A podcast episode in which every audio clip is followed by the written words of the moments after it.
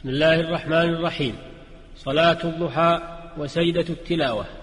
الحمد لله والصلاة والسلام على رسول الله وعلى آله وصحبه ومن والاه واهتدى بهداه وبعد.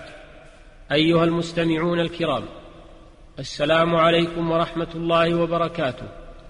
نواصل معكم الحديث عن صلاة التطوع. ونتناول في هذه الحلقة إن شاء الله صلاة الضحى وسجود التلاوة. فنقول اعلم أيها المسلم أنه قد وردت في صلاة الضحى أحاديث كثيرة منها ما في الصحيحين عن أبي هريرة رضي الله عنه. قال أوصاني خليلي رسول الله صلى الله عليه وسلم بثلاث صيام ثلاثة أيام من كل شهر وركعتي الضحى. وأن أوتر قبل أن أنام فتستحب المداومة على صلاة الضحى. لمن لا يقوم من الليل أما من كان يقوم من الليل فينبغي ألا يداوم على صلاة الضحى لأنه صلى الله عليه وسلم لم يكن يداوم عليها.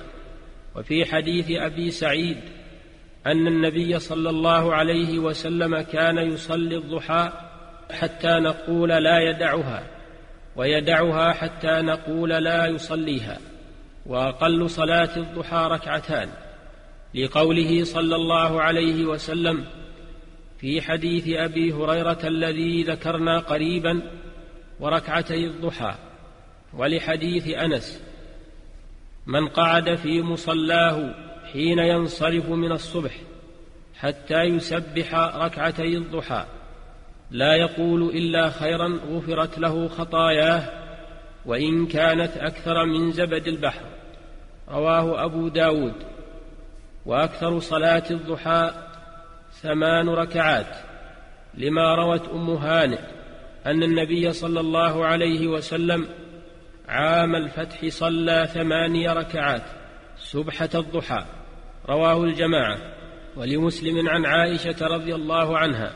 كان يصلي الضحى أربع ركعات ويزيد ما شاء الله ووقت صلاة الضحى يبتدئ من ارتفاع الشمس بعد طلوعها قدر رمح ويمتد إلى قبيل الزوال أي إلى وقت قيام الشمس في كبد السماء. والأفضل أن يصلي إذا اشتد الحر أي أن يؤخر صلاة الضحى إلى آخر وقتها. لحديث صلاة الأوابين حين ترمض الفصال رواه مسلم أي حين تحمى الرمض فتبرك الفصال من شدة الحر. أيها المستمع الكريم ومن السنن سجود التلاوة سمي بذلك من إضافة المسبب للسبب لأن التلاوة سببه فهو سجود شرعه الله ورسوله عبودية عند تلاوة الآيات وعند استماعها تقربا إليه سبحانه وخضوعا لعظمته وتذللا بين يديه ويسن سجود التلاوة للقارئ والمستمع وقد أجمع العلماء على مشروعيته وقال بعضهم بوجوبه قال ابن عمر رضي الله عنهما كان النبي صلى الله عليه وسلم يقرأ علينا السورة فيها السجدة فيسجد ونسجد معه حتى ما يجد أحدنا موضعا لجبهته. متفق عليه. قال الإمام العلامة ابن القيم رحمه الله ومواضع السجدات أخبار وأوامر خبر من الله عن سجود مخلوقاته له عموما أو خصوصا. فسن للتالي والسامع أن يتشبه بهم عند تلاوته آية السجدة أو سماعها وآيات الأوامر أي التي يأمر الله بالسجود بطريق الأولى. وعن أبي هريرة مرفوعا إذا قرأ ابن آدم السجدة فسجد اعتزل الشيطان يبكي يقول يا ويله أمر ابن آدم بالسجود فسجد فله الجنة. وأمرت بالسجود فأبيت فلي النار. رواه مسلم وابن ماجه. ويشرع سجود التلاوة في حق القارئ والمستمع كما تقدم. والمستمع هو الذي يقصد الاستماع للقراءة. وفي حديث ابن عمر كان النبي صلى الله عليه وسلم يقرأ علينا السورة فيها السجدة فيسجد ونسجد معه. ففيه دلالة على مشروعية سجود المستمع.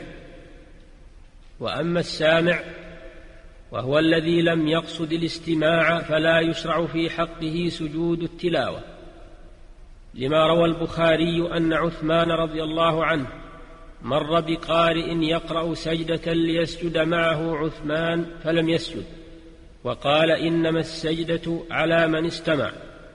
وروي ذلك عن غيره من الصحابة ولأن المستمع يشارك التالي في الثواب وأما السامع فلا يشاركه وسجدات التلاوة في القرآن وسجدات التلاوة في القرآن كثيرة في سورة الأعراف وفي سورة الرعد وفي سورة النحل وفي سورة الإسراء وفي سورة مريم وفي سورة الحج.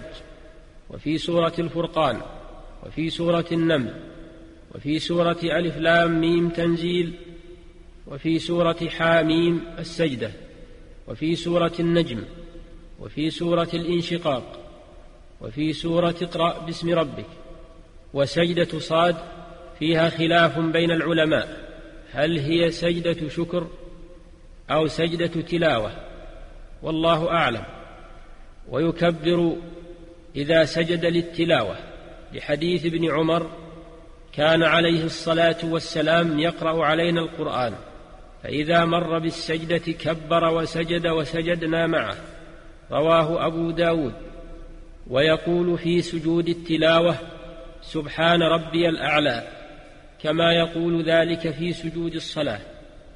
وإن قال سجد وجهي لله الذي خلقه وصوره وشق سمعه وبصره بحوله وقوته اللهم اكتب لي بها أجرا وضع عني بها وزرا واجعلها لي عندك ذخرا وتقبلها مني كما تقبلتها من عبدك داود فلا بأس بذلك. والإتيان بسجود التلاوة عن قيام أفضل من الإتيان به عن قعود. أيها المستمع الكريم. إن طرق الخير كثيرة فعليك بالجد والاجتهاد فيها والإخلاص في القول والعمل.